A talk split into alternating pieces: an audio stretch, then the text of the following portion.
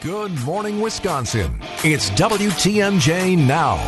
News, opinions, Wisconsin. Everything you need to know in the Badger State and beyond. Come give us your thoughts on the Old National Bank talk and text line at 855 616 1620. Old National Bank. Get old. Here's your host, Steve Scafidi. Good morning, everybody. Welcome to Thursday show. This week is flying by. Last day, am I right on that? Last day of November. Tomorrow's the 1st of December. And then you know what comes after that Hanukkah, Christmas, Kwanzaa, New Year's Eve, New Year's Day. And then it's just back to regular old January. Couple grievances before I got to get these off my chest. One, the only negative about doing the, sh- the show a show at this time on WTMJ in our great Avenue studios, which are fantastic, by the way, come and visit us right adjacent to the Third Street Market Hall at the Avenue, is having to watch Kelly and Mark's overly coiffed faces every morning staring at me in the face on one of these monitors.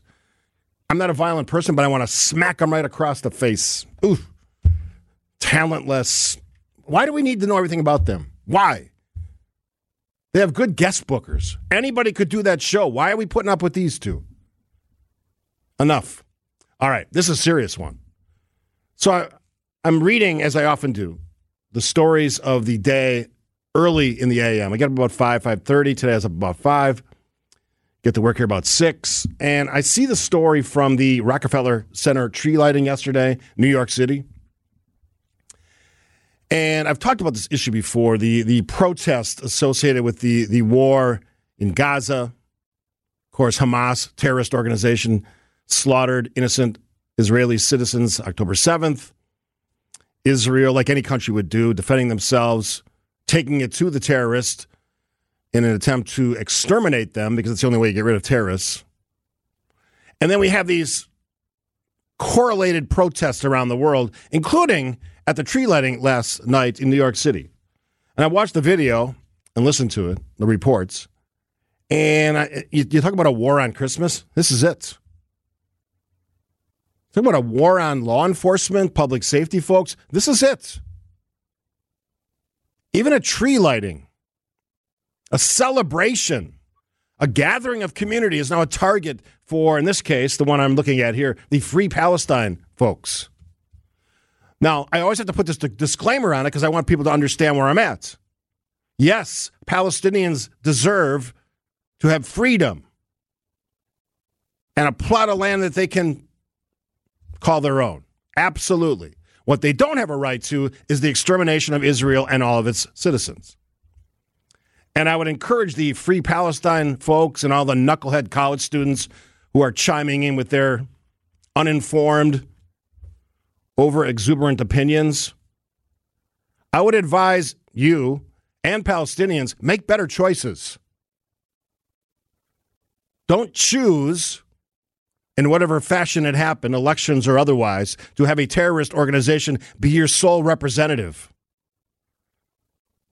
Because that's not going to play well. That's going to go well. And as you can see, it's not.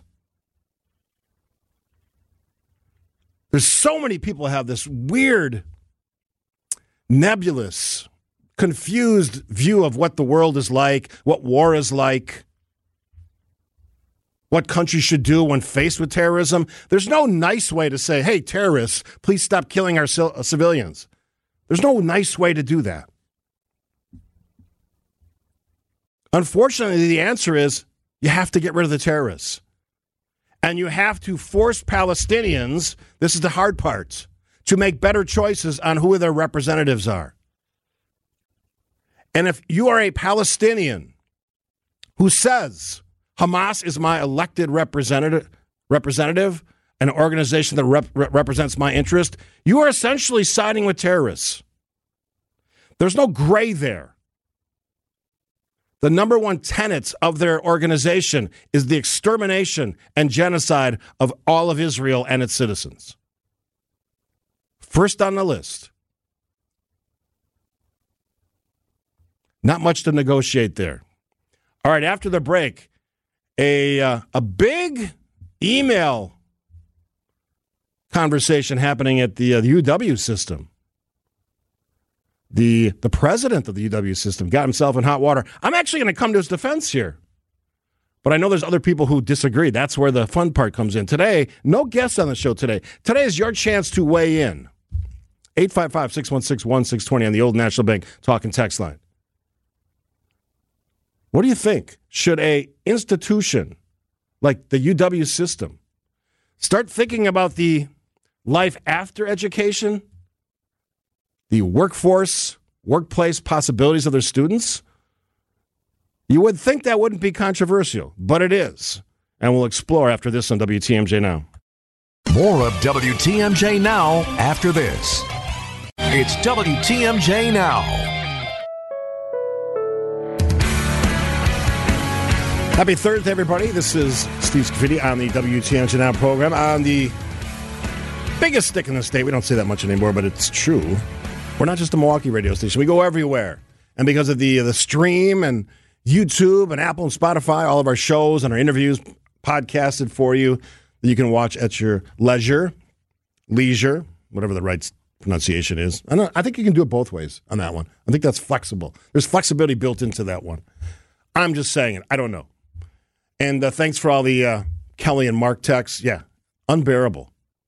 I might, I may. It's it's a four screen monitor display. I may shut that one off. I've had enough of these overly coiffed, overly excited, fake enthusi- enthusiasm. Hyper married couple. Uh, all right, so I, I teased the story before the break there.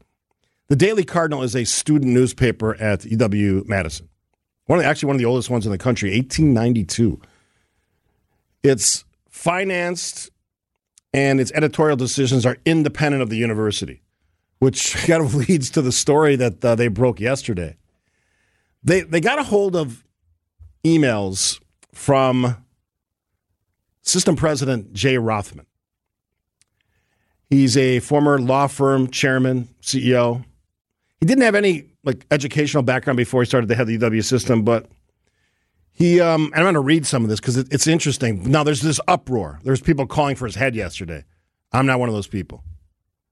I actually think this is a refreshing, hard take on what all universities, colleges, institutions, institutions of higher learning should be thinking about.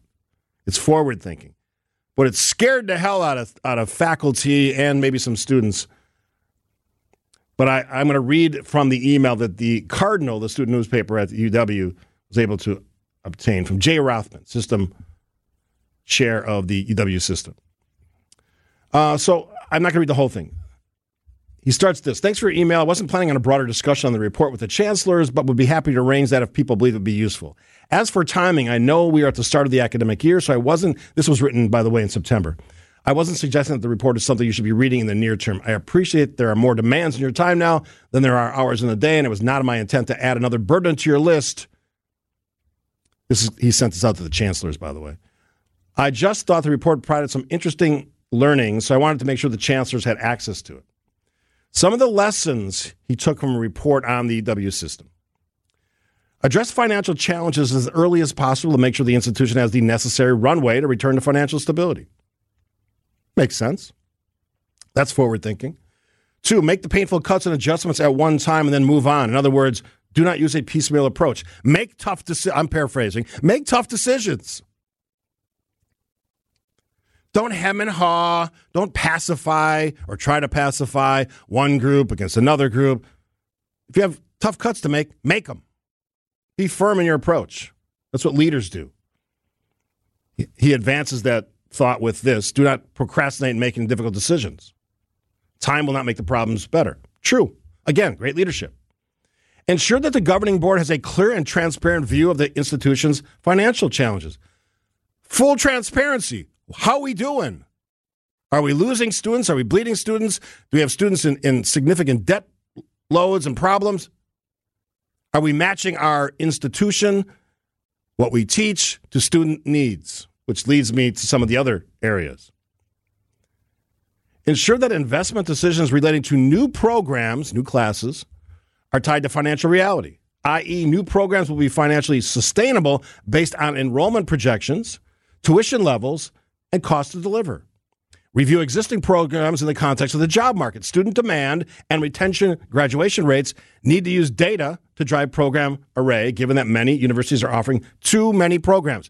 It's a great thought that perhaps doing it the way you always did it, constantly just adding more classes, the uh, curriculum of the day or the curriculum of the year, to meet some small need that maybe isn't driven by any marketplace need? Because ultimately, there's two things that institutions do, right? They, they educate.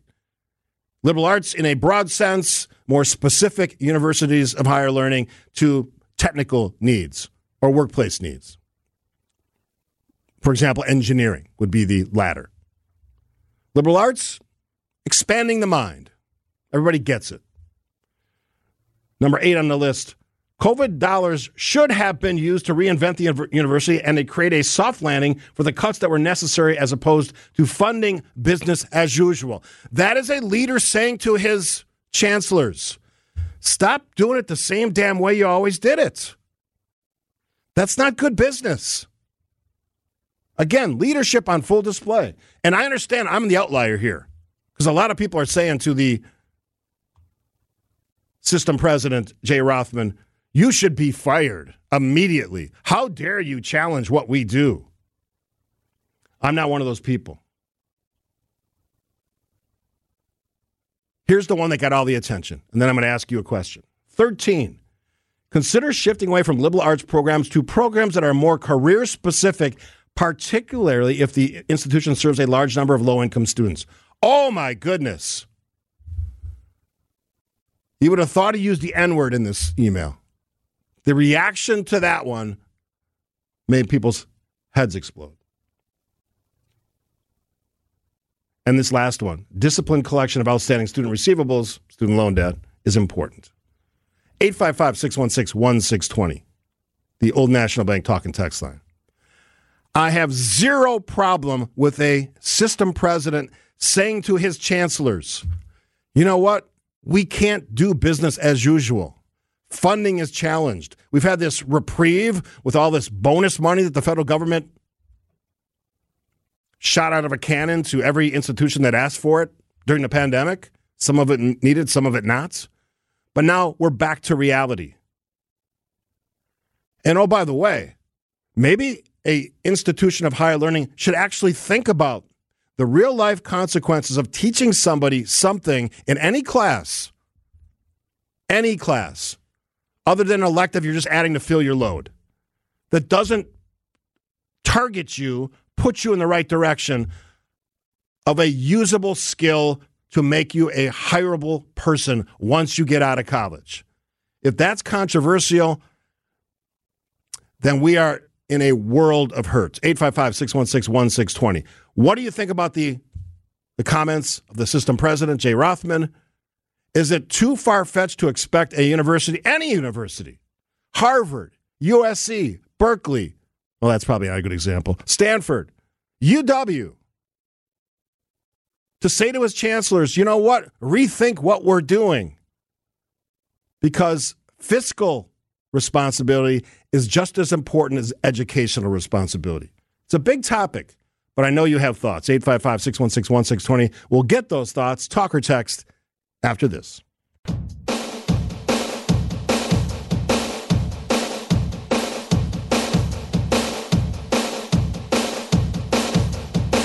UW system president, I was waiting for the, the kick in. There we go. I got it. UW system president Jay Rothman, all, all crazy today. All the comments, all the uh, the uproar yesterday, last night, and today about his comments to his chancellors about starting to think about education in a different way. You would have think he said the N word, to be honest. I know that's an extreme example, but what are we doing? I thought the idea of universities and college was to keep an open mind to things. Does that not apply to the chancellors, the staff, the faculty? Where, where's that open end thinking? Uh, a quick text, then we go to the phone lines. Uh, Peter, system president Rothman sounds like an experienced, prudent CEO, which the UW system has desperately needed for eons. Seth, A true leader does what's right, not what sounds or looks right, and just keeps the masses happy. Two brilliant points by two texters. Another one from the 414. We need more focus on marketable skills, college, tech schools, and apprenticeships. What do all the manufacturers, the people who hire, say? We need people with marketable skills, skills that help us do what we do, make our products, sell our services. That's what we need. Jim, first up on the phone from New Berlin. Hey, Jim. Hello, how you doing today? Good, good. What do you think? I, I was wait. I was waiting for you to say something controversial. No, I don't get it. Whatever. I mean, it's ridiculous. I don't know why this is controversial, other than people. Some people don't like the status quo being changed. Like that's got to be it, right? Well, I guess so. I mean, he's doing his job. He's telling the people what he wants. I guess if they don't like it, they can get a new job. What about the bigger question, Jim, about the role of education? Shouldn't, at whatever university you're, you're talking about, shouldn't they actually at some point think about when you educate someone?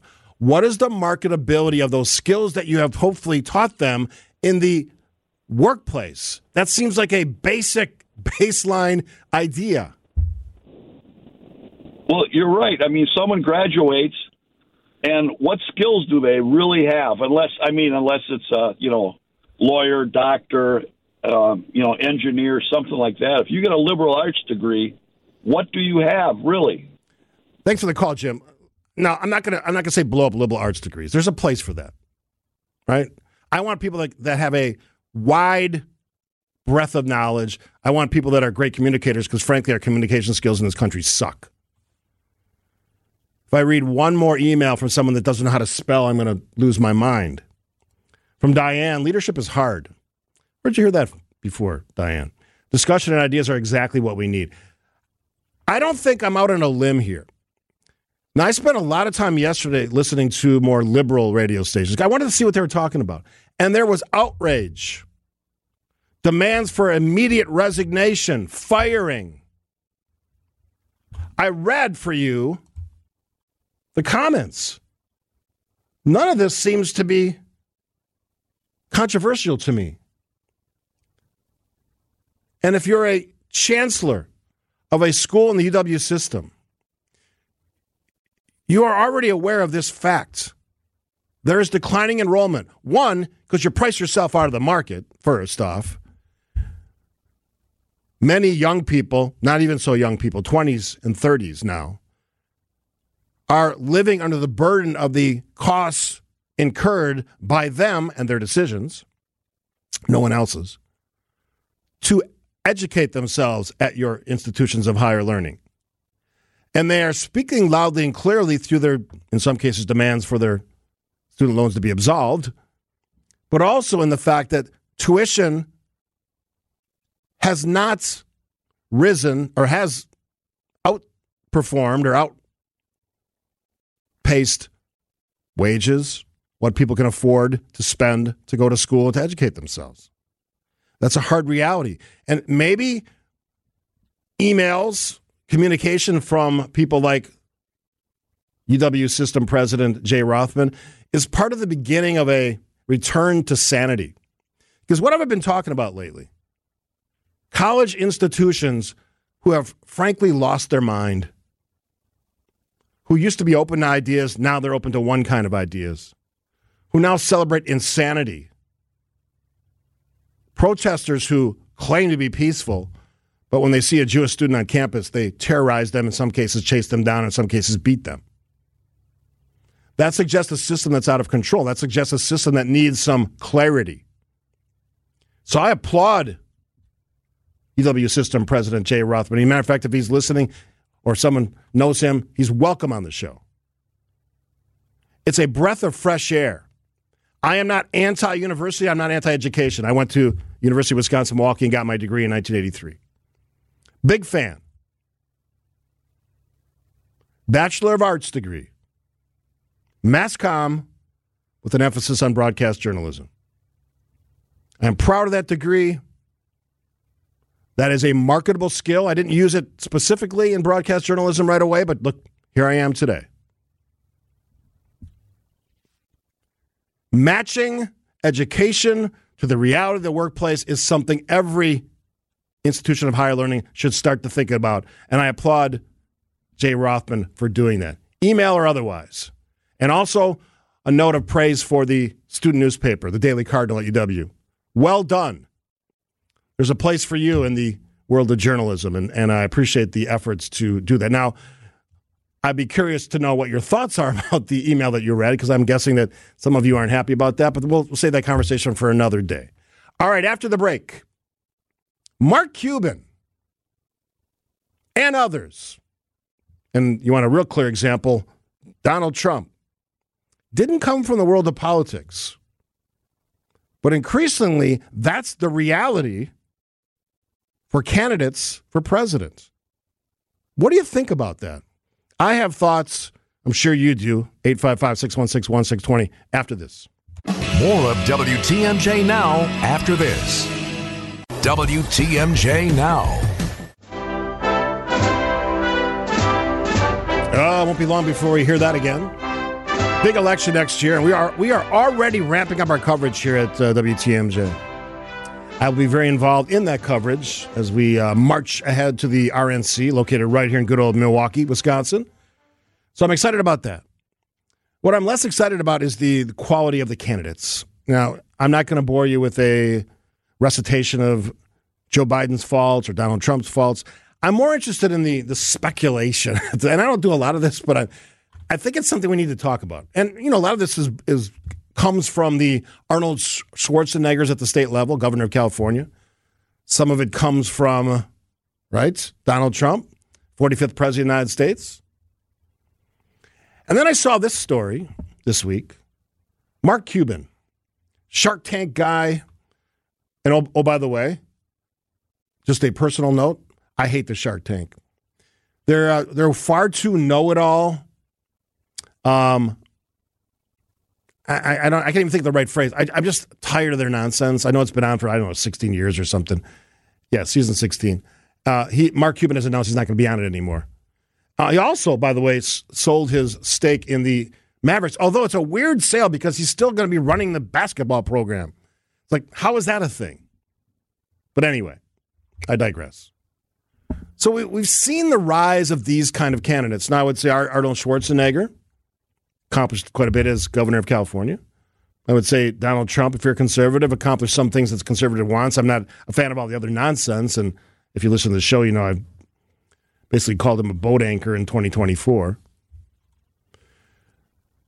But I'm curious what you think about the rise of these reality TV stars, reality celebrity actors who all of a sudden said Oprah was a you know a common commonly name name thrown out there for a while running for president.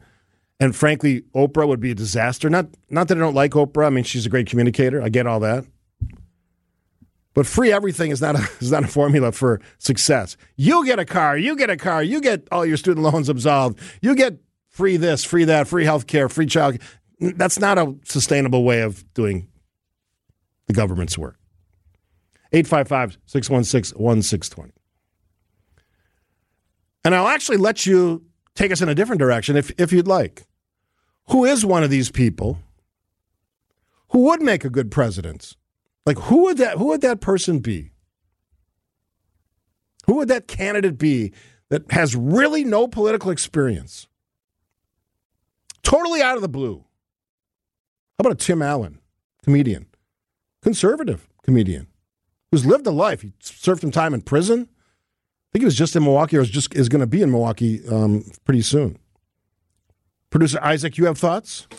David Gruber. David Gruber. I don't think he wants to run for president. His current gig is pretty good, but yeah. Throw me a name, 855 616 1620 on the Old National Bank Talk and Text line. I'm going to think of one and I'll I'll tease you with that one. But uh, the Mark Cuban story is interesting because he has said he's not going to.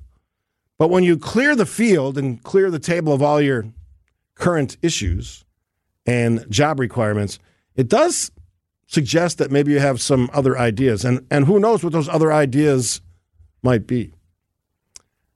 855 616 1620. We'll, we'll answer those questions. Get your thoughts after this. WTMJ Now. Mark Cuban says he's not running for president, but he's certainly cleared the table that would enable him to do the opposites. What do you think? Give me a name. Somebody stole my name on the text line. Mine was Tom Hanks. Brilliant actor, smart guy, he's a producer. I don't know if he's directed or not, but just a brilliant American. And here's the thing that matters to me: he cares about this country immensely. Uh, was a producer of Band of Brothers. If you have, if you haven't seen the, I think it's eight hours, it could be longer, of Band of Brothers. Take a, take the opportunity to watch it. And oh, by the way, to all those students who are protesting on American campuses, it should be required for you to watch that. Maybe it would fill in some of those blank spaces that are currently sitting in your gray matter.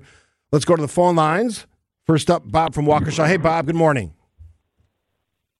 Morning, Steve. How are you today, sir? Wonderful on this Thursday. So, who's your person? Yeah, we're thinking this might be frightening for you, but we're thinking along the same lines. I, I, I was thinking about maybe Gary Sinise. Oh, tremendous American. I'll tease my. I, I I'm putting together my uh, end of the year interview shows. I'm doing two special hours for the holidays. Gary Sinise features prominently because I did an interview along with Sandy Maxx with him a few months ago, and he is brilliant. He's dedicated. He's certainly a great American. That's not a bad. That's not a bad choice. Why? Why do you like Gary Sinise? Well, for all the reasons you've just enumerated, uh, and I just finished his book, Grateful American. I was riveted, absolutely riveted. Particularly it's, being a Vietnam vet. Yeah, that's one, that's on my holiday uh, reading list. I just I just got my copy. Thanks for the call, Bob. Valerie says we need a businessman. Hey, Valerie.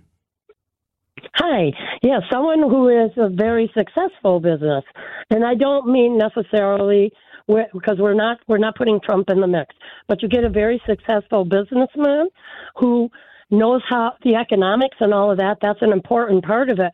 And you get someone in there who's never dealt with finances at a high level, could make it a little more complicated. But as far as a name other than a businessman would be like a Ron Howard. Hmm, interesting. Yeah, another another smart guy. Yeah. Very smart guy, very dedicated to our country. He loves to enable us to see all aspects of the society. I know some of these would probably never think of this, but we can have an actor be successful.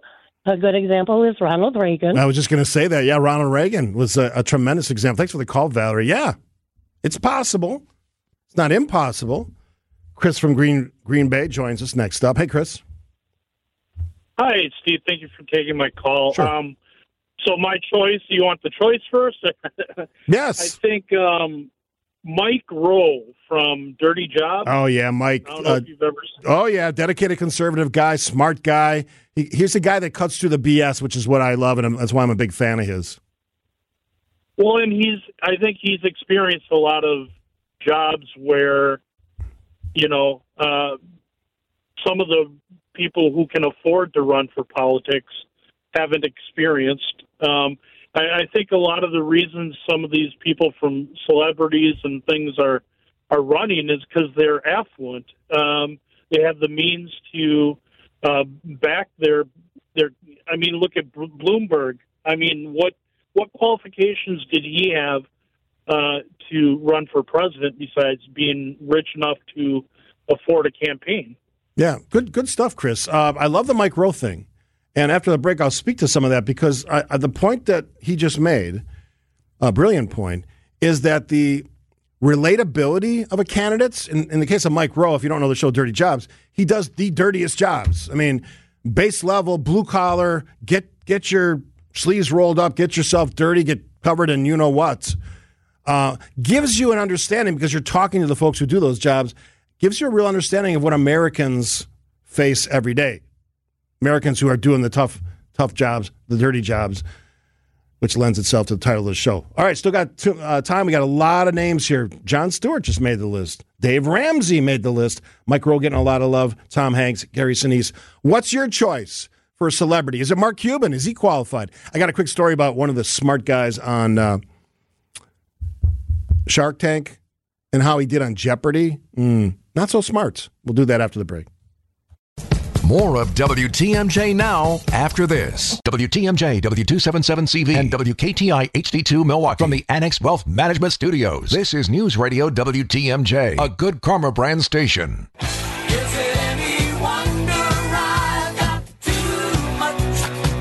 Ah, editorial commentary with the uh, bump music. All right, so I, a quick Shark Tank story. So the, the story this week was that Mark Cuban is exiting Shark Tank after 60 years, 16 years, and he's apparently not going to run for president. But there's a lot of rumors to that to that uh, to that side of the argument. Kevin O'Leary, I think they call him Mr. Wonderful or something. He's got a nickname. He's a Canadian businessman. He's on Shark Tank. He went on Jeopardy, and he it was like the dumbest Jeopardy player ever. I said this yesterday. Don't confuse being a CEO with being smart. It may you may be you may be talented in your specific field, but it doesn't give you a PhD in in the rest of the world and life. And uh, for Kevin O'Leary, he had a disastrous appearance on Jeopardy. For somebody who is so confident on Shark Tank, he really couldn't answer a question accurately, which is a real problem if you're going to be president of the United States. And I'm not saying Mark Cuban is going to be president. Keith joins us uh, from Brookfield. Hey, Keith, welcome to the show. Hey, Steve, thanks for having me on. I, I, I one thing that's interesting that uh, I that of all the people who've talked other than Oprah, nobody's mentioned a woman in this. That is interesting. Why do you think that is? Yeah, everybody, every I'm not sure. I mean, you just there's a lot of successful women out there. You know, you know, Mrs. Hendricks from ABC Supply as an example. You have billionaires. Yep, Diane Hendricks. Yeah. Nobody mentioned a woman. Yeah. I wonder why that is. Well, thanks for the call, Keith. I, a couple things. One, we've never had a woman president. We had women run for president. Uh, most recently, Hillary Clinton, who was immensely unpopular at the same time as being popular with some voters. But when I think about, and she had more votes than Donald Trump did, but that's not how elections work in this country. But the question, the, the greater question is, when will we change that? And if you listen to the show, you know that I'm a big supporter of Nikki Haley. And she's not perfect either. And, and frankly, her tenuous embrace of Donald Trump concerns me. But I think she's a free spirit and a smart woman and someone who's been in a leadership position as the governor of South Carolina. I think there's there's a opportunity for Republicans if they get their act together and use their brains to not nominate Donald Trump. My opinion. I know there's a lot of people that love Donald Trump, and you're entitled to that opinion. But that's a great question, and I appreciate that call. Uh, a couple on the text line, then we're going to go to the news, which is next on WTMJ. Somebody says I nominate George Santos for the uh, GOP candidate. He's a younger version of Trump. He's a liar, is basically what he is. And he was still peddling his lies this morning. Uh, he's facing expulsion from Congress uh, tomorrow. There's going to be a vote. I, am not sure that it's going to. They're going to expel him. I don't think they're. I, I don't know that the votes are there yet. It could be close, but uh, the only hiccup is, at least according to Mike Johnson, the Speaker of the House, he has not been convicted yet on these crimes. Although an ethics committee pretty much laid it out the crimes that he is accused of committing, and they're pretty serious. Uh, somebody says, Andy says, Clark Howard, very smart guy on our airways for many years. Arnold Schwarzenegger, I don't think he can run. I think that's the the quality. He probably would have if he could. Uh, Kevin Costner, he's almost uh, done being governor of Wyoming. yeah, what's that show? I always forget the name of that show. I don't watch it, but it's very popular. Um, yeah, you know, the actor thing is is intriguing to people. And look, I'm not a fan of reality TV shows, but that's certainly a thing in this country. And with the rise of TikTok and all social media and the uh, decline of real facts, real research, decline generally in our overall knowledge of how the world works, there's a lot of warning signs. And I guess if you're a fan of those kind of shows and those kind of people, those candidates for president, you might get your way because that might be where America is going next. All right, we got two more hours of the program. After the break, are you doom spending? What is that? Doom spending. You know what? The answer is yes. America is doom spending. I'll give you the breakdown and the details, and we'll get your thoughts after the news, which is next on WTMJ. Here's your host, Steve Scafidi. And good morning, everybody. Happy Thursday. I hope you're in a good mood. I'm in a great mood. And then I, I, was commenting earlier in the show about Mark and Kelly being on, and I hate looking at their faces. And then I realized the follow up show to that one is The View. Did you hear the story about Oprah? Not Oprah. Whoopi Goldberg. Bill Maher does a program, and he he did a he does an introductory interview at the start of the program, and he was recording it with Whoopi Goldberg, and she was saying such in, inane, crazy things. He shut the interview down and said, "Get the hell out of here." She's lost her mind in her later years. And the View, well, I know some people watch it. They're actually uh, one of the, the guests on the View, the host on the View, is really good. She's a conservative commentator, but also also reasonable. See, that's my thing with conservatism all the MAGA, unrealistic, crazy, just stop. You're just embarrassing yourselves. But that's just my humble opinion. I'm here to get your opinion. So I, I thought about this in the context of all the spending that some people did over the uh, the Black Friday, Small Business Saturday, Cyber Monday. There's I probably missed something in there. There's names for every day now, all the way through Christmas and New Year's. Well, a record, get this record. Here's a dazzling detail 200 million shoppers turned out for between Black Friday and Cyber Monday, according to the National Retail Foundation. 200 million shoppers. Last time I checked, what did we have? 335 million people in this country? It's like everybody. Holiday spending, get this, just shy of 1 trillion, yes, trillion with a T dollars. That's for Scott Warris if he's listening. 966 billion. 966 billion dollars was spent. Here's why I'm interjecting the term doom spending. It's not my term.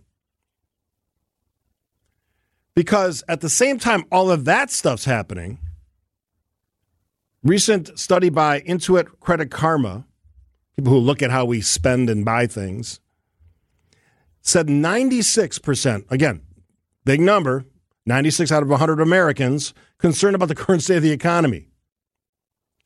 And despite those concerns, spending off the charts. So all Americans concerned, yet we're continuing to spend like drunken shoppers. Why is that? So there's a popular answer and there's another answer that I'm going to give you. 855 616 1620, the old National Bank talk and text line. 855 616 1620 on this Thursday. I need your participation on that. I need to know what you think. So, one of the biggest answers to doom spending is that people do it to cope with the stress as their economic fears increase.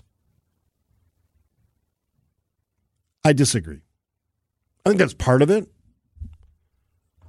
Here's what it is we are a people and a country and a world that wants stuff. We buy stuff. We don't stop buying things. Drive down your street this time of year. I guarantee you that on at least one porch in your little neighborhood, there'll be somebody's got boxes piled up for Amazon or another shipping company, hopefully Omaha Steaks because they have a great deal going on right now. 50% off site wide. And if you use the WTMJ promo code, $30 off your order. Minimum order may be required. Free time for Omaha Steaks. That's how good they are. But we are consumed by buying things. Let me give you an example. Raise your hand out there in Radio Land. I can't see you, but you can see me if you're watching on the stream. So shout out to the folks watching on the stream. More of you should do that. I think I look particularly good today, don't I? Producer Isaac, yeah, he's giving me the thumbs up. I have a new pullover on today, thanks to my wife Kathy for buying that last week. I think she bought it on Black Friday. There you go. I tied it all together in a nice little ribbon on the package. So I've said this to my wife Kathy a lot. I would put her in the shopper category. She woke up at I think three thirty or four on Black Friday. She loves to shop. She used to do the whole night thing, but you know, that's that has sort of paled a little bit in comparison to all the online stuff that people do. But she still enjoyed it. Was out with my two daughters, my lovely daughters.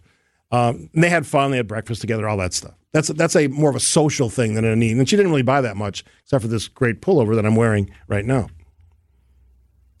But I, I was talking to her the other day about shopping, and I said I use grocery shopping.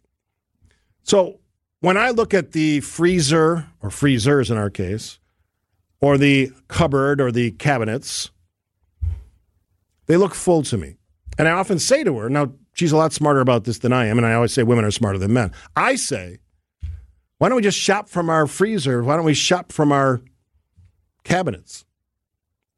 And she's very good at that.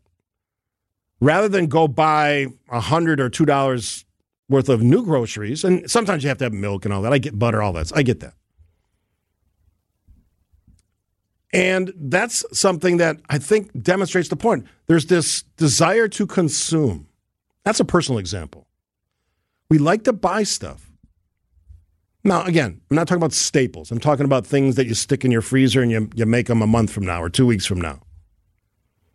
And that's just a food example. Now, all of us like things. Like, I, I typically say to my kids at Christmas, I don't need anything, but you know, who doesn't like a present, right? I mean, that's honest. Everybody likes you know, a little something, right? Now, as you get older, you realize all those little somethings add up to a big full house that you don't need to be stuffed to the gills with all the presents you got during your life. Some, to be completely honest, I've never really used. So I'm very functional in my, if they ask me what, what I request. 855 616 1620. Do you think you doom spend? And what is your reason for that? Is it stress? Is it the love of shopping? Is it the fact that I think Americans and maybe the world, we just love to buy stuff? Newest, shiniest, best. Technology is a big part of that. Got to have the new iPhone, got to have the new this, the new that. We love to shop. To me, that's the biggest driver of all of this. And if they're not buying houses, they're buying a new iPhone, they're buying the newest technology. If you're not buying a house, probably have more money to spend on all the new shiny objects. What do you think? 855 616 1620. Your thoughts after this on WTMJ. More of WTMJ Now after this. It's WTMJ Now. Are Americans out there doom spending? Are you kidding me? Yes. Trillion dollars in, in uh, purchases over the, uh, the Black Friday, Cyber Monday thing. Does every day have a day named a named day between now and the end of the year? Probably. You always have those national days. I've kind of gotten away from highlighting those. They are fun though. Like every other day is National Beer Day in some twisted way or not, which speaks to the consumerism and the love of beer. Uh, phone lines we go. Paul from New Berlin's going to explain it for us. Hi, Paul. Hey, good morning. How are you? I'm good. Do you think we are doom spending? You know, it actually makes me sick. Um, it is just out of control. I'm. I, I'll first admit I'm a Christian. I believe in helping others, especially this time of year. And my wife is retired. I'm semi-retired. We sponsor a family through our church, and we get them everything we need. Actually, today we're going to get a bed for her son who does not have a bed and going to give him a bed and coats and boots. I love that, Paul. You know, my love wife that. makes homemade cookies. You know, I just I get so sick of the overspending and and racking up debt as well. But uh, that's beside the point. what do you think's driving it? Is it stress? Is it just the the want the, the want of things you don't necessarily need, but you just got to have? I, I think it is just me, me, me, me. I mean, I, now with the, with a grain of salt on that, you know, people love to give gifts, and, and, and you know that is the spirit of Christmas. So I don't have a problem with that. But then when you're out shopping, like, oh, I would like that. I could use that. Hey, we're all guilty of it. Yeah, thanks for the call, Paul. And Paul, and thanks above and beyond what you just said, the uh, the work for the community. That, that's great. I wish more people did that. We we've done that in the past. Um, matter of fact, my wife and I are bell ringing for the Salvation Army on. I got to double check my. I think it's a 15th. Is that a Friday? I'm pretty sure it is. The 15th is a Friday. Yes. Uh, two to four at the local Pick 'n Save in Oak Creek. So stop and but stop by and say hi if you would like. That's just it's just it's a good way to connect. First off, with your community. I live in Oak Creek, but two, just to give back. And I think you know the spending thing is interesting, and, and we can talk about stress. We can talk about doom spending, or just the desire to have things that you don't necessarily need. In some cases, just the desire to spend. Some people have a problem with that, just like people have a problem with gambling. Mike from Illinois joins the conversation. Hey, Mike. Good morning, Steve. Another beautiful day in northern Illinois and southern Wisconsin. Absolutely. Let's enjoy it. Absolutely. I'm going to. Uh, before I start, I just have to, uh, I don't think they're listening, but a shout out to my mom and dad. It's their 60 year anniversary today. All right. Happy anniversary to your mom and dad. I will tell them for you. All right. Thank you. Um, so I think, and I said this to your producer, I like to use the term excessive consumerism because I think that's what it is. But I think the reasons behind that are several of the ones you stated. There is this need, I think, especially from women to stock up on food. Um, I've seen it. I've seen different uh, levels of that. Um, my mom does it as well. Um, I also think that there's advertising that sort of tricks us into getting things that we think we need or want more than we do need or want. Um, and I do think people do shop based on their mood. Um, and I think it can go both ways. I think if they're down, so I've heard some people say, well, I buy something to cheer me up. And if someone's in an excessively good mood, they might overspend again. There's all sorts of reasons, but the bottom line, it comes down to a term I like to use excessive consumerism. That's good. We'll, we'll have to coin that phrase. Thanks for the call, uh, Mike in Illinois. Excessive consumerism. I think he's onto something with almost a trillion dollars in sales uh, from the 262. People are greedy. It's as simple as that since the dawn of time. Christ talked about greed and money, materialism. I bought a men's sweatshirt on sale at Kohl's for 10 bucks, and I'm a multimillionaire. here's, here's my deal I hate bills.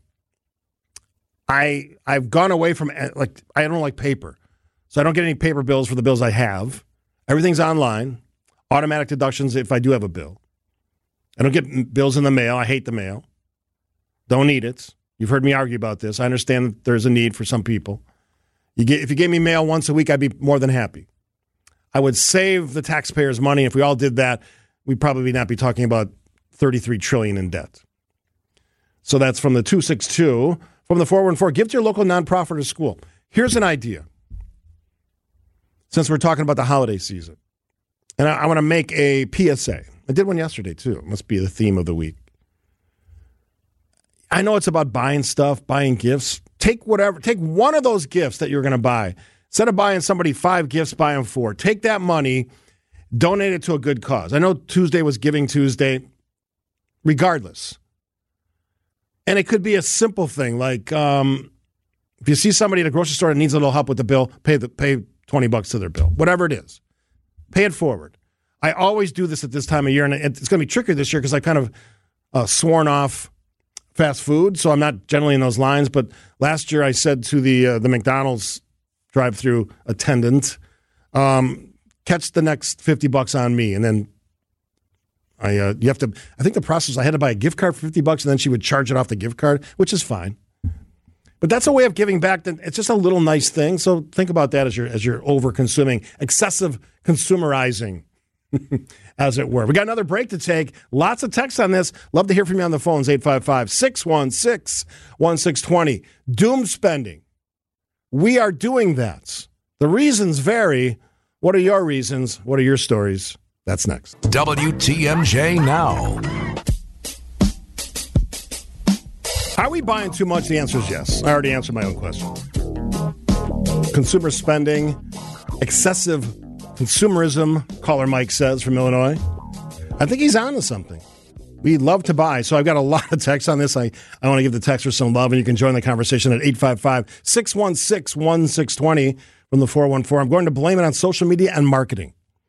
The targeted advertising that happens can take a product that you thought, oh, I kind of like that. You check the price and it's too expensive, but then it shows up, shows up in your feed every day, several times a day, and you keep admiring the product. Pretty soon you're thinking, I'm just going to buy it.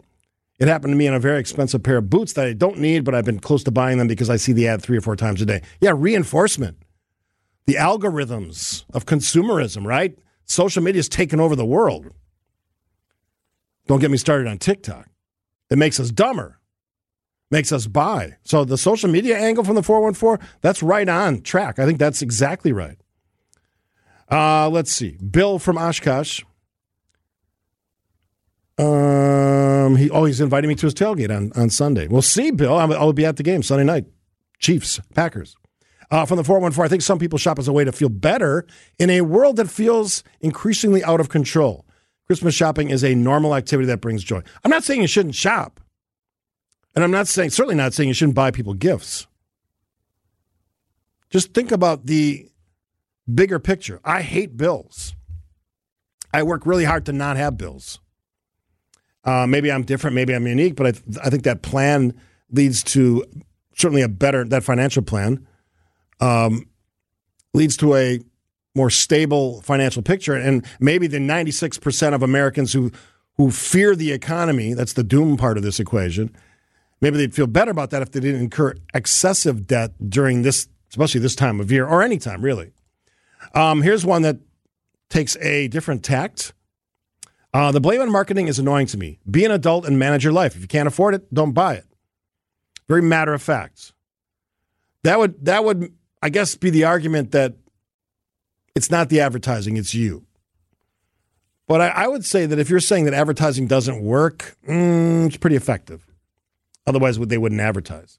Uh, Leanne says this from Racine. Extreme selfishness is at the root of today's overspending, crime, and feelings of entitlement. There's certainly a lot of that. It's the um, it's the desire to primp, right? That whole thing to be overdressed, overmade up, wearing the best shoes, wearing the best outfits. I mean, wherever you go, right? I'm generally considered to be a pretty casual dresser. I came from environments, private and public, where I, I wore suits a lot, especially as mayor. I enjoy the fact that I don't have to do that now.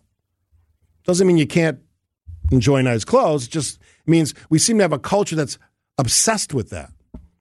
The latest, greatest, fanciest, shiniest, smartest. Uh, for the 414, why not doom spend? The biggest problem in this country is the overwhelming influence of large corporations, and nobody is going to do anything about it because there's no profit in fixing the problem. That's a big text 414. There's a lot in that. Is that the biggest problem in the country? Overspending? I don't know.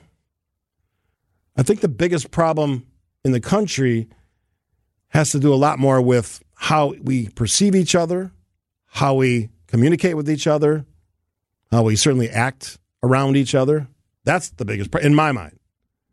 Failure to communicate, the famous audio clip from Cool Hand Luke. That is, that's a, a big problem.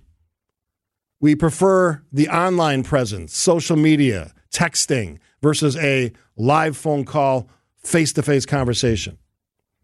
I live, and I'm, obviously I'm an older generation, I'm a baby boomer. I live in the world where face to face rocks. And I understand it's ironic given that I'm a radio host. And call it voice to audience. Whatever it is, it's live, it's instantaneous. It comes out of my head. I say it hopefully with some pre planned thought and experience and facts backing it up. But I mean, that's the, the magic of it. That's the cool part. Um, let's take a break. I'm going to shift gears here because I, I want to. And to uh, you, you've exhausted all of your ideas on on the doom spending. So I, I, I hesitate to do this topic because I, I know it's going to happen, but I'm going to do it anyway. So, and this is probably the first time I've mentioned COVID in probably, I don't know, four months, maybe five months. Uh, and I, I'm not going in the direction of the numbers are going up because they are. There's actually some science now and some real hard numbers about what it's doing to life expectancy. So if you don't know the story, during the COVID pandemic, this kind of blows up the theory that COVID, COVID is just the flu or fake in some people's minds. Life expectancy dropped in this country. Well, it jumped back up. And I guess my question for all of you is given that was the principal reason why life expectancy dropped, not the only reason, suicide, drug overdoses were part of that. But pandemic was typically the, the biggest reason. And if you don't think it's significant, it was the first drop in like 100 years. Clearly, that was the principal driver. But it's gone back up. So, my question is simple 855 616 1620 before the break. For all the deniers out there, the folks who say ah, it's the flu, does it say at this moment, you know what? COVID was real.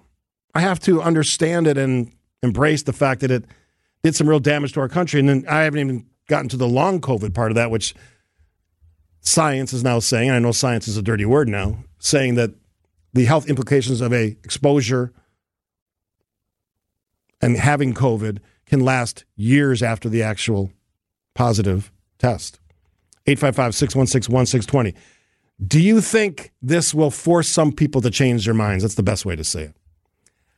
I'm optimistic, but I don't think so. What do you think? Next. More of WTMJ Now after this. It's WTMJ Now. One of the ugly realities of the COVID pandemic, COVID 19, was that it dropped the life expectancy in the world and certainly in the United States significantly by a couple of years plus. Well, new data is available, and they are now looking at the impact of COVID. And uh, the CDC, Center for Disease Control, which is also one of those organizations that uh, we're told we can't trust anymore. Uh, new, newly published data suggests that, that we've had a partial rebound. So I, I mentioned this before the break. We had seen for 100 years the life, the numbers of years that you were people were living, men and women, going up, up, up, up, 100 years, life expectancy and then declined. Arguably, the pandemic significantly. Certainly, some other cases and instances as well with overdoses. Small part of that. Fentanyl, again, small part as compared to the COVID pandemic. Well, the numbers are, are coming in now post pandemic, and life expectancy in 2022 jumped more than a full year. Good news 77 and a half years, average life expectancy. More than four fifths of that was due to the drop in COVID 19 deaths. So my math is right. My wife will fact check me 80%, right? Four, four to five is 80%? Yes. Um, so that's good, but it wasn't the rebound that the CDC, Center for Disease Control, expected. And it's less than half of the years lost, as I said, to the pandemic. Steven Woolf, who's the uh, director emeritus of the Center on Society and Health at Virginia's Commonwealth University, said the amount of recovery is not as much as we'd like to see. Other countries, not the United States, had the you know, same similar drops in life expectancy. They came back quicker. And that's an interesting, interesting question. So let me run through the numbers again for you 2019, pre pandemic, 78.8. By 2021, in the heart of the pandemic, 76.4. Again, math skills are not my best traits, but that's um, 2.4 years, the lowest since 1996. We've now come up, as I said, to 77.8. 77.5. So when you think about these numbers, they're numbers, right? And some people would say 77. Give me that. That's a great life. Some people would say 87, 90, whatever it is. That's a great life. But does it force, this is the part that I'm trying to get to, does it force some people who maybe say, you know, this is overdone, overblown, don't make me vaccinate, I don't want to hear about it anymore? Does it force some of those folks to say, you know what, there's real data Deaths are hard to refute. Now, save the text.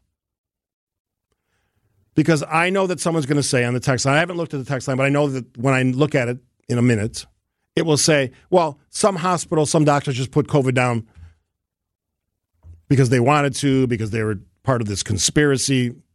Save that. Because I know, if you believe that, there's probably doctors out there conservative doctors, let's be honest, because there's a significant shift between what conservative doctors and liberal doctors think about this, which is sad on its merits. Probably doctors that, oh, in some cases, didn't put COVID down because there was other contributing factors. When COVID was the, for lack of a better phrase, the final nail in the coffin. 855 616 161, the old National Bank talk and text line.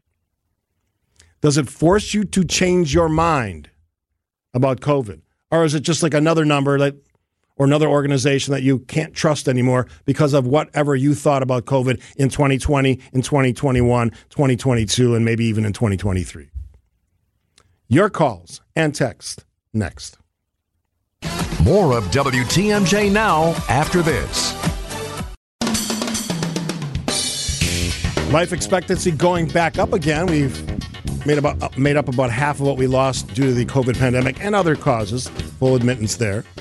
Uh, Sue joins us from New Berlin. Hi, Sue. Hello. How are you? Very good. right, when my conservative when my conservative friends mentioned this deal about a doctor signing COVID when it was really blah blah blah or whatever. Now I have gone back and I've checked the number of people that died of anything at all in the United States 2017, 2018, 2019. Very similar amount. Now, number of people that died in 2020 and 2021. 500,000 more in 2020, 5,000, uh, not 5,000, 500,000 Right. in 20, Right. and 500,000 in 21, which thus is the million. When they talk about the U.S. having, during that period, losing a, um, a million people to COVID, I mean, I'm sure that's probably where they came up with. But now that that figure is is going way bit down. But if you check, you could go back before 2017. We have the same basic number. We haven't lost many in wars or uh, whatever. Right. Thus, the number will be stable, and it was not in 20 and 21. Yeah, So th- thanks for the call, Sue. I, I- I mean, I appreciate the, the reciting of, of those numbers. It points to what I think most of us realize. There was a spike. Whether you take COVID seriously or not is really irrelevant. The numbers of deaths in the United States increased. You could say that it was fentanyl. You could say that it was overdoses, but that's a very small part of that that number. Uh, from the 262. COVID killed over 1 million, 1 million people, and I know people that don't believe it. They didn't trust the CDC. Even Anthony Fauci was getting death threats. Yeah, the interesting news on Anthony Fauci, if you haven't been following, he has been asked for a long time to testify in front of Congress about what happened in China at the beginning of the pandemic, and he's agreed now to testify. I wonder if the um, the good folks in the House or the Senate, probably the House, will um, do that in open session or closed session. Hmm. Like they're doing to Hunter Biden. Wonder about that. Uh, let's see. 414. Young people's risk of death after COVID 19 vaccination and or infection on the risk of cardiac and all-cause mortality in young people aged 12 to 39 years. This is a real data study. Texter, is the point of what you're saying is no big risk to young people, but ah, the old people died, no problem? Because that's the sense I get from that. It's one thing to say people die, right? That's a reality that all of us face. No one's immune from that one. But when you see a spike, a million extra people lowering our life expectancy for the first time in forever, in an era we have more technology, more weapons in the fight against disease, that seems to be a slam dunk case. I could make that, and I'm not an attorney, I could make that case in court. The numbers don't lie, unless you won't even believe math anymore. Then we have a much bigger problem to talk about. All right, I have another break to take. Another break to take. We'll take it here, and then we're going to do something fun after that. That's next. More of WTMJ now after this. WTMJ, W277CV, and WKTI HD2 Milwaukee from the Annex Wealth Management Studios. This is News Radio WTMJ, a good karma brand station. Getting be cold out there. I know it's a little warm today, a little warmer, but it's cold. And all this cold weather makes you think, wow, I really wish I was somewhere warm and comfortable. Well, worry not, because today on WTMJ Now, which is the program you're listening to, we are giving away a gift certificate for a one night stay at the White Lace Inn. Gorgeous, gorgeous place. Located in beautiful Sturgeon Bay, also a great city. Uh, located on the Door County Peninsula, one of the most fantastic looking places in the state of Wisconsin. A stay there will be sure to warm you up and give you a great night's sleep. Or better yet, since it's the holiday season, also makes the perfect gift for family and loved ones. So here's what I'm going to do I'm going to give you a chance to win that. 855 616 1620 right now. 855 616 1620. A certificate for a night at the beautiful White Lace Inn in beautiful Sturgeon Bay. Doesn't expire, by the way. Value is dependent on the room booked, which is chosen by the White Lace Inn. So you call now. Look at the phone lines lit up, green like a Christmas tree. 855 616 1620. Caller number nine. producer Isaac. Caller number nine will be our lucky winner of a White Lace Inn night at the White Lace Inn. That is comfort extraordinary and fun in beautiful Door County. So who says I don't give? All I do is give. All right, some some text cleanup before we get to the top of the hour news. Got a busy 11 o'clock hour as well. Uh, from Kathy. Steve, morons will be morons. They will never believe the truth. They're so dug into the nonsense, they don't recognize what's real anymore. Wendy says this uh, that is false. False. Youth did die with COVID. I work in healthcare and saw it. People don't want to believe it in COVID until within two or three days, and you were put on a ventilator because lungs weren't working anymore. And if they survived, then they believed it. Look, I, I've had people that that I've known who've passed from COVID. No one in my direct family, but people that I connected to in the community passed away from COVID. Some some I knew pretty well. They didn't hide behind something else. They said, "Yeah, COVID." I knew a family who lost three family members from COVID. I've talked to enough health professionals, some at the highest levels of our hospitals and medical organizations in the state, who, frankly, I have complete faith in. I, I mentioned this as an aside because um, if you remember, about a year maybe two years ago, I put together a list of organizations that some people, not all of us, aren't supposed to trust anymore. And the list was up to about 50. Well, I started reworking it over the weekend, last weekend. I'm up to like 74, I think. Organizations, institutions, people, coroners, school board members, superintendents, CDC, FBI, CIA, DOJ, could almost pick any three letters now that we're not supposed to trust anymore. So I'm gonna I'm gonna rebrand and unveil the the newest list next week. I think it's gonna be Tuesday or Wednesday. The seven let's shoot for 75. 75 things that we're we're told we're not supposed to trust and how all of us, this is the most important part, go to war against the people who are going to war against those organizations and people and jobs. Uh, let's see. From the 262, the hate for Trump is more important than the lives it costs and doing the right things for the health of our nation. All right. Uh, another way Trump hurt America conspiracy lies and ignorance around science and people who are actually trying to help America. I mean, look, we can make it political if you want. The disease didn't care if you were Republican or Democrat. Didn't care if you're liberal conservative. Didn't care if you voted for Donald Trump or hated Donald Trump. Didn't care. And the interesting thing, the sort of the side story about all of that is the fact that as a result of politics, some people made a conscious decision to not protect themselves. And I'm not going to get into a war on vaccines or a defense of vaccines. You know where I stand.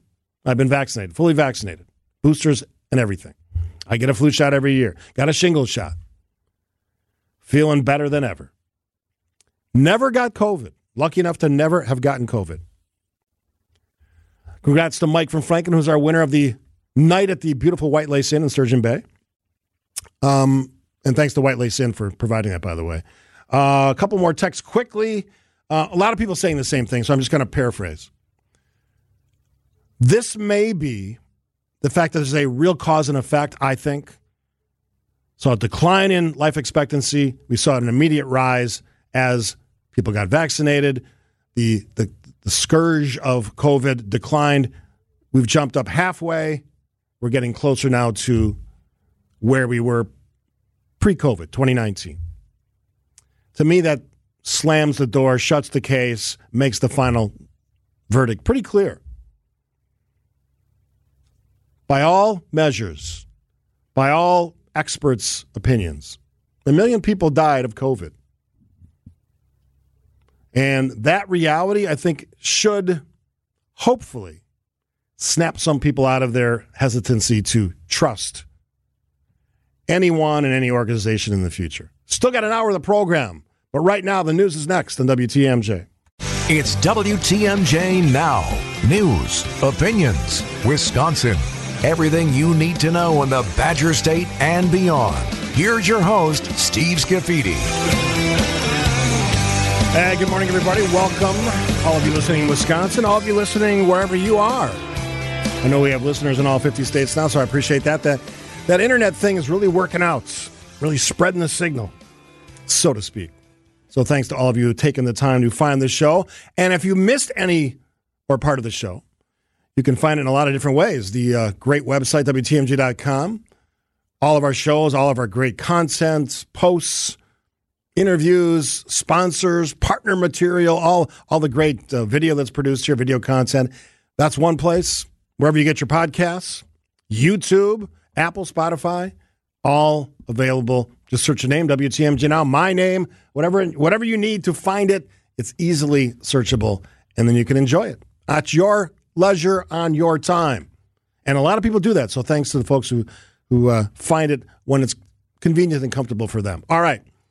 I need callers. You guys have been really great with the phone calls today. I need callers. That's what Steve said. 855 616 1620. Five questions. Five questions that could change your life. Not really.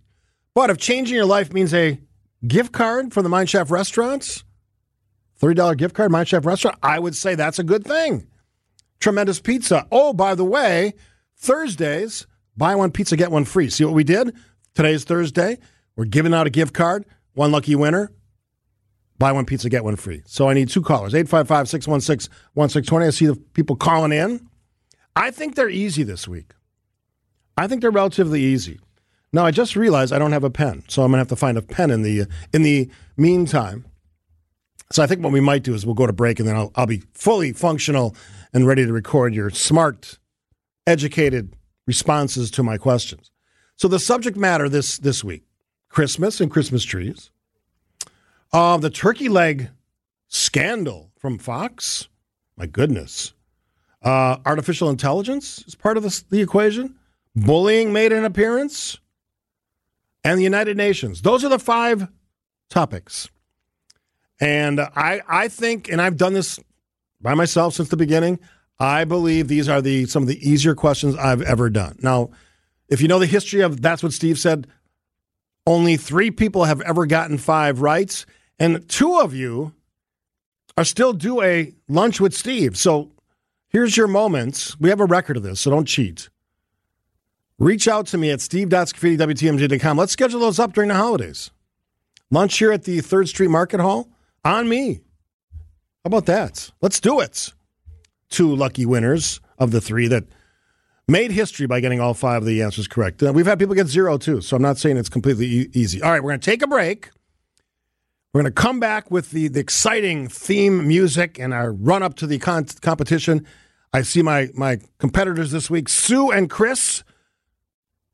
Is it Kiel? Kiel? Kyle? Kiel? Kiel, right? And Cedarburg, two wonderful places in Wisconsin. We'll tee that all up after the break right here on WTMJ now. It's time to talk about the topics that were vague. That's what she said.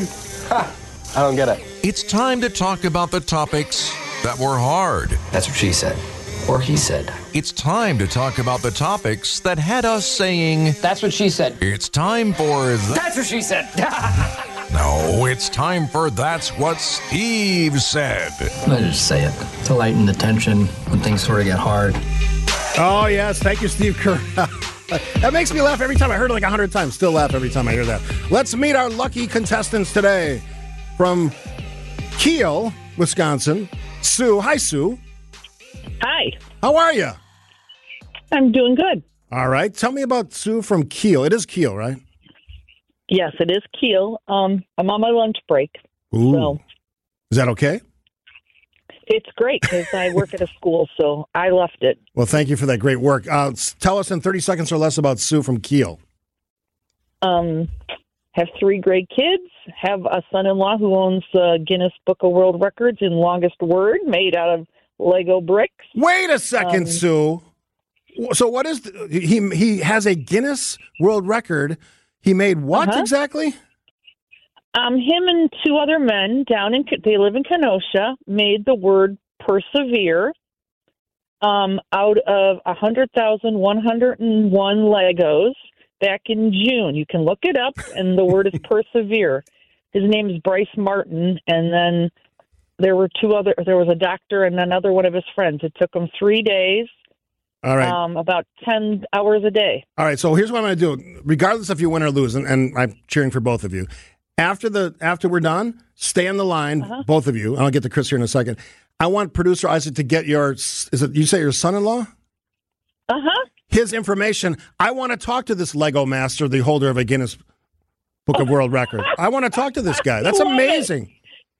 He is amazing. And the article was in the Kenosha paper, and it was displayed at the hospital. It's the second time he broke it. Um, he it, there's a college out east that had the first record, so then he did one word by himself, I and love then it. they rebroke the record, and then he said, "Well, I'm going to do this."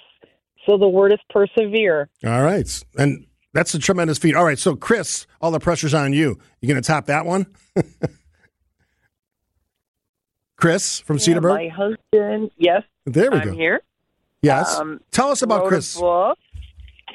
Um, I have two English bulldogs. We have no kids. What's those bulldogs' And, uh, names? Give me those names of those bulldogs. Big Ava and Miss Birdie. Very clever. And Big Ava yeah. is a Big Ava. What are we talking? What are we talking weight wise? What are we talking weight wise for one of those dogs? Over a hundred, right? Uh, she's not supposed to be 75 pounds. Mm, supposed to be. Yeah, and her sister is about 45, 50. All right. So that's a tiny one compared to the other one. All right, Sue and Chris. Exactly. Do you know the rules of that's what Steve said? Yes, I do. All right. And Sue?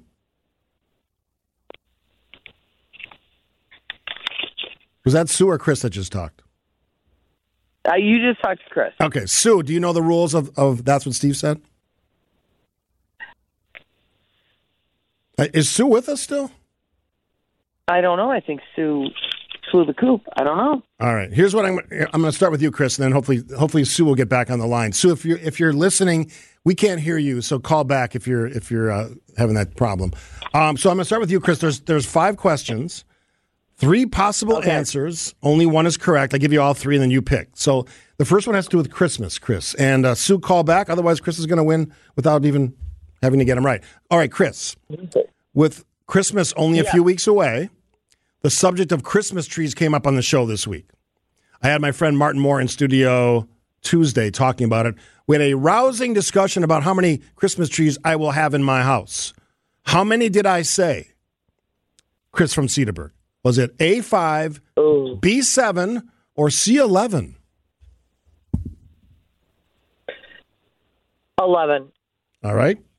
Chris says C. Sue is back. Hi, Sue. Hi. All right. Did you hear the question? Yes, I did. I said five. All right. So Sue says A.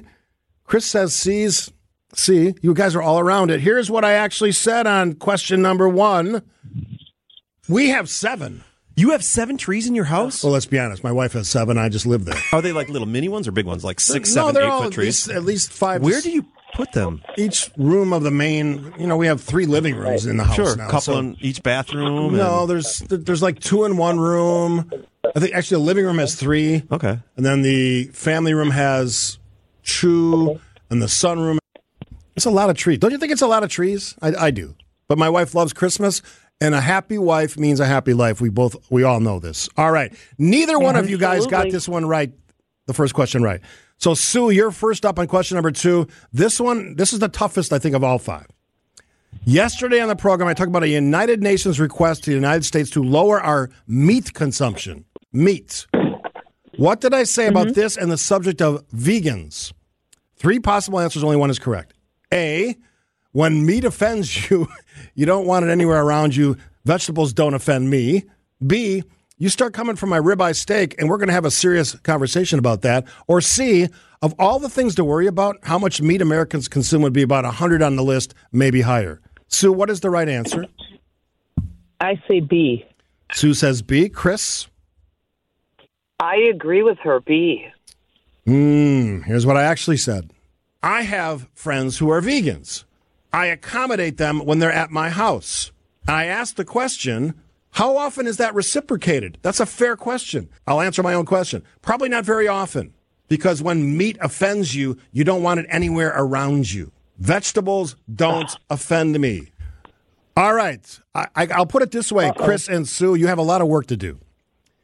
Yeah. Which moves us to question number three, and Chris is first up. So I was talking about this on Monday's program. I don't know if you guys watched the uh, the Turkey Day, Thanksgiving Day game between the Lions and the Packers, but Fox failed, Chris, to have a turkey leg ready for the MVP of that game, Jordan Love. What did I say about that on Monday's show? A, you had fun with the tradition and then failed to do the tradition at the very game you are broadcasting on Fox. B, maybe it's time to retire the old turkey leg turducken thing. Or C, I don't know, maybe Aaron And- Andrews didn't want to touch touch a turkey leg. What's the right answer, Chris? I would say A. Chris says A. Sue, what do you say? I'm going to say B. All right. Chris will be much happier after this. Have fun with the tradition. Don't do the patch thing. Don't play the commercials. Don't do the interviews, all related to this tradition, and then fail to do the tradition at the very game that you are broadcasting. Chris, off to a one zip lead, but Sue, there's still time to catch up. And Sue, you are first on question number four. This one is a serious one, talking about bullying. Three possible answers, only one is correct. I spent some time this week talking about that. What did I say about the connection between bullying and politics?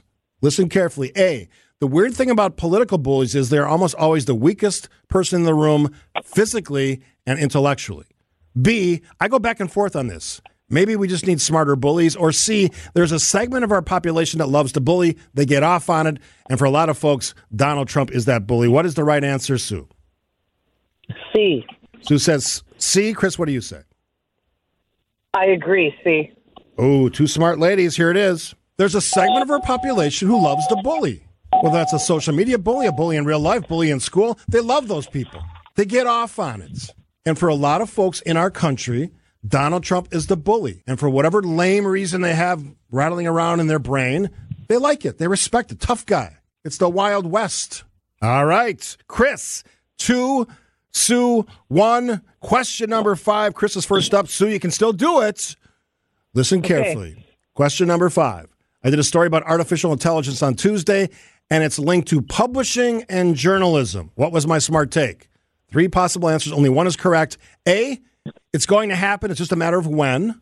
B, I don't like it. I don't want it. But I would probably terminate that relationship if I found out I was buying something I was buying was produced by chatbots. Or C, you know what might work? Artificial intelligence for politicians. That might be something I could buy into. Chris, what's the right answer? Oh, I go C. Chris says C. Sue? I'm going to go B. Sue says B. Let's hear it. I don't like it. I don't want it, especially when I'm paying for content. I pay for, I think, three publications online. But I would be angry and I would probably terminate that relationship with those journalistic agencies if I found out that what I was buying was produced by chatbots or a computer. All right, ladies, I am in a giving mood today. You both did very well. You got two right. And I said they were easy, but you know there were some tough ones in there. So Sue from Kiel and Chris from Cedarburg, you are both going to win a WTMJ prize package. How about that? Merry Christmas, Happy Holidays. I love the enthusiasm. The best of holidays to you. Thanks for playing. That's what Steve said. Yes, you're welcome. Stay on the line. Producer Isaac will get all the information. And Sue, don't forget to give us the information on your very talented son in law. I will. He'll be happy. All right, we'll take a break here. Lots more to get to. We'll do it after this on WTMJ now. It's WTMJ now.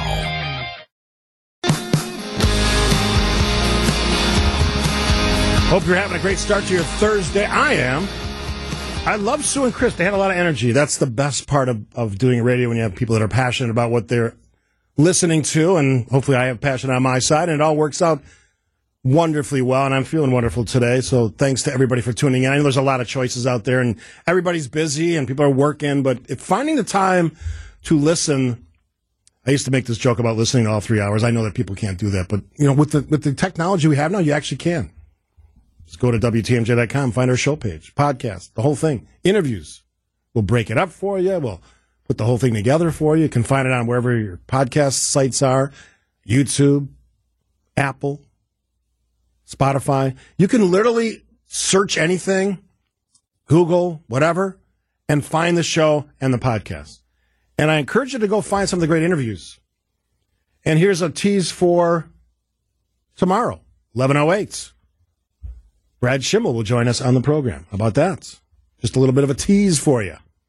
And don't forget the incredible, talented, smart, in touch, connected Bill McCoshen and Joe Zepecki, who will join me in the nine o'clock hour, little something we call political power hour, the best hour of political conversation in Wisconsin. I'm just going to say the whole state, maybe beyond. Who knows? They'll join me tomorrow.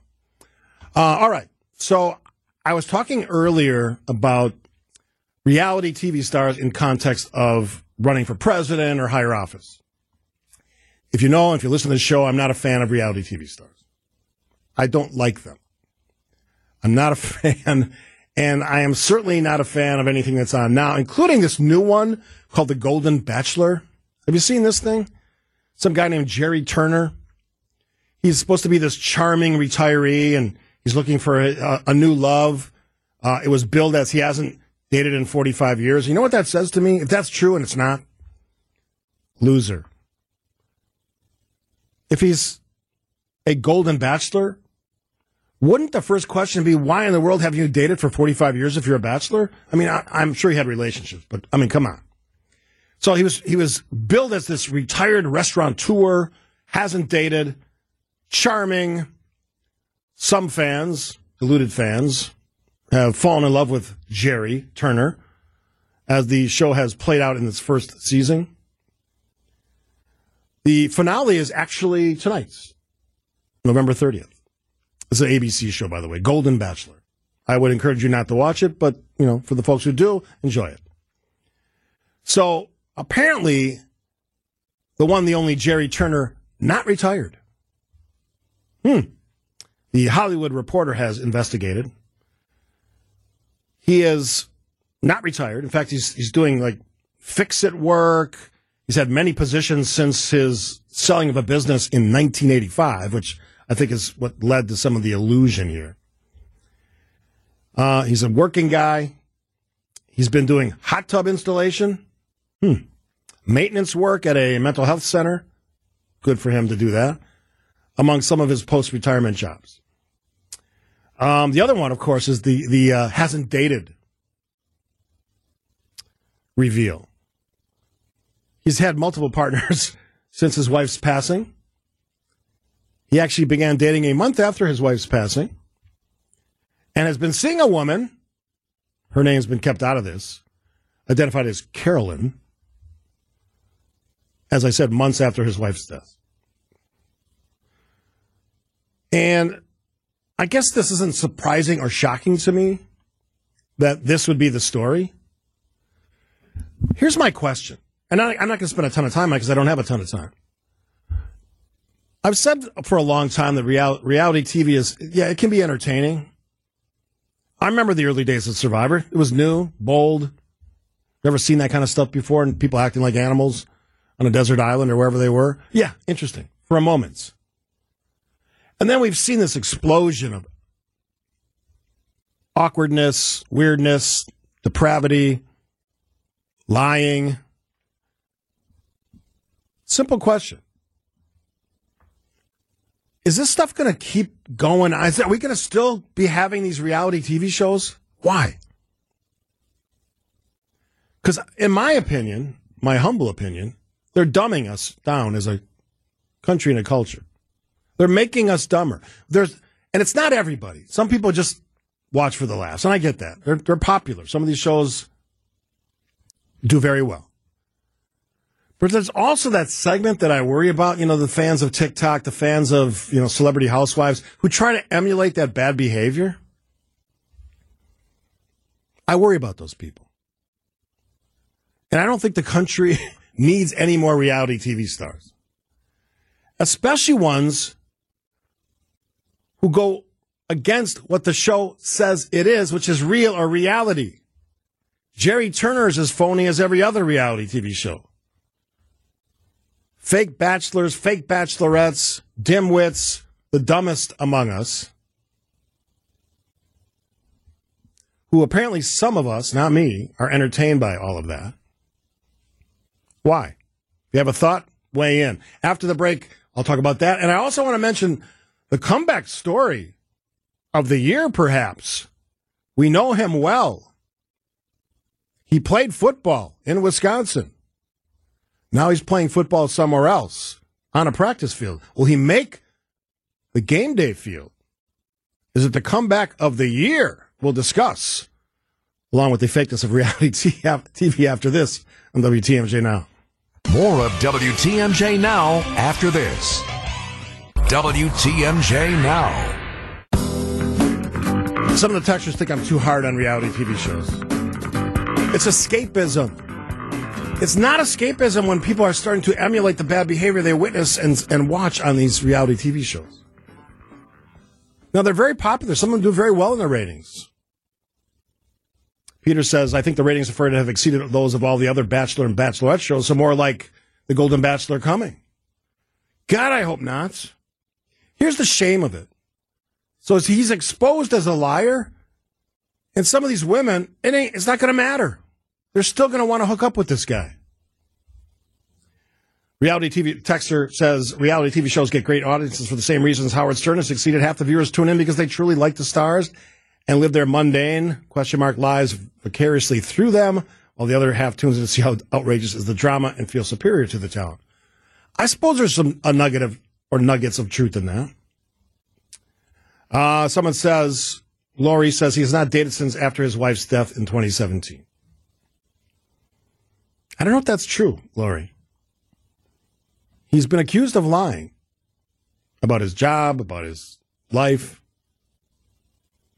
Uh, for the 920, people watch that reality TV to escape. It's, it's dumbing us all down. I think it is. I think we can be better, but I'm not confident that we will be. Let's just put it that way. And as I said earlier in the program, the reality part creeps, when it creeps into policy, judgments, character of elected officials or candidates for office, whew, that's, that's a scary thought. Someone said, thank goodness we don't have reality talk shows. Ooh. I can't tell if that's a compliment or a cut. 262, so you can explain it to me. Um, all right, so I want to mention this this story. Now, full disclosure, I on this program in the past, I've written love letters on the air to Aaron Rodgers. Big fan of Aaron Rodgers. Up until he lost his, you know what, in mind. Just got nutty, crazy.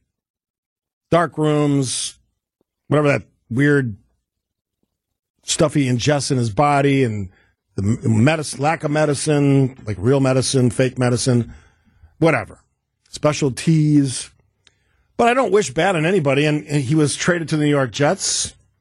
And on, I think, his fourth play on the field of this season, tears his Achilles. Now, as I said, I'm not delusional and I'm not naive. The, Aaron Rodgers is a tremendously talented quarterback in the NFL. Torn Achilles or not. And he has shown a remarkable ability to come back from serious injuries, broken collarbones and the like, torn muscles, thumb issues. I think it was last year or the year before. And come back brilliantly. Four time MVP, which is rarefied air. Only Peyton Manning, I think, has five. So as good as it gets. And I know a lot of people have written off Aaron Rodgers because he, he's now traded to another team. But you know, full disclosure, I would have watched the Jets games when when available and when I could to see what Aaron Rodgers did because I don't hate Aaron Rodgers. I just think he's a little bit nutty. But you got to admit, on a certain level of comeback, I mean, just doing something that's never been done before. I'm not sure, and I tried to look it up during the break that anyone's torn their Achilles during a season and then come back and played in that season. Now he hasn't played yet. He's activated off injured reserve and is now eligible to practice with the team. Now, now the the Jets are not a good football team. They are under 500. They have a serious chance of not making the playoffs. I don't think they made the playoffs last year, and he was he was the answer. He was the savior for that team. They made a couple of bad decisions. One was one not knowing he's going to tear his Achilles, which you couldn't know, and two hiring a lot of his former teammates who are let's be honest, past their prime. So I I will cheer for Aaron Rodgers at this level. If he can come back from a torn Achilles the first time he played four plays in and play in the same season, that's remarkable. All the other nutty stuff, his thoughts about medicine and COVID and I, I don't care. I'm not shopping at the uh, the pharmacy of Aaron Rodgers. Nor am I taking advice from Aaron Rodgers on science and or medicine. But when he's on a football field, he's pretty damn good. So his story is one that is amazing to me. And if I'm going to cheer for something, it's somebody that can actually overcome a serious injury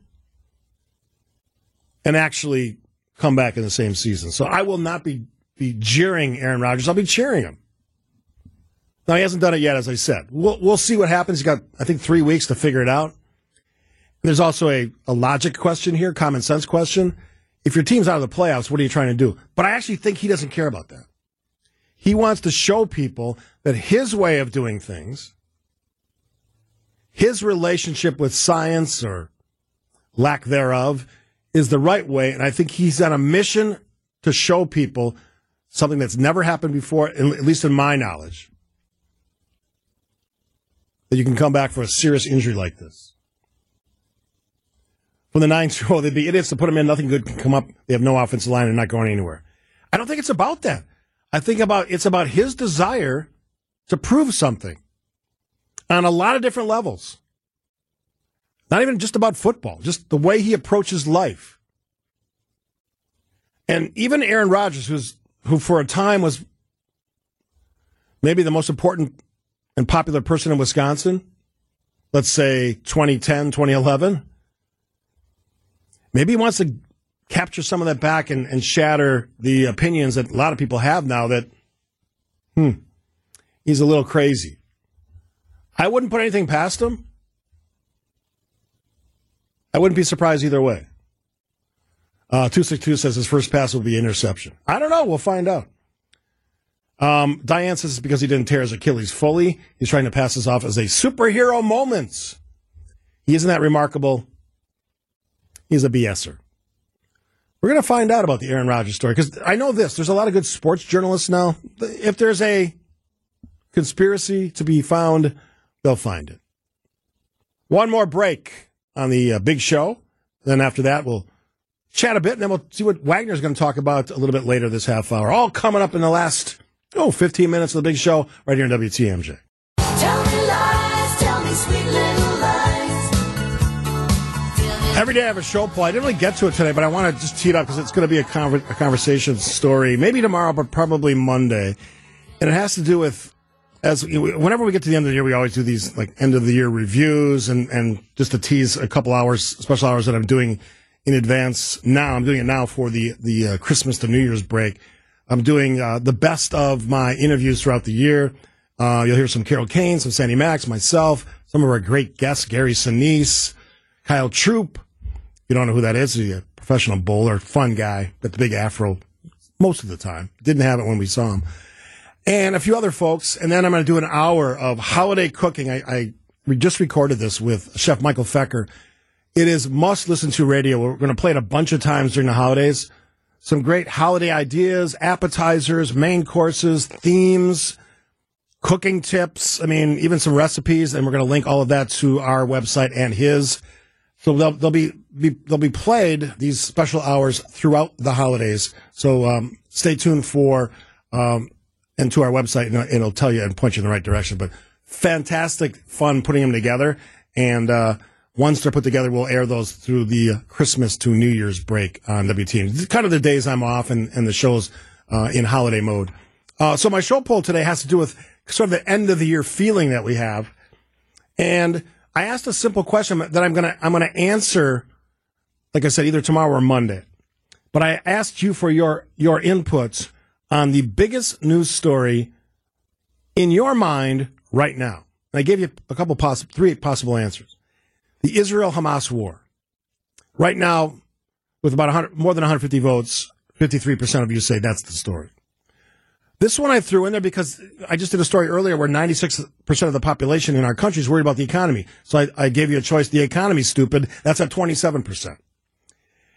And the other one that I think this is right on as far as our respondents to the poll.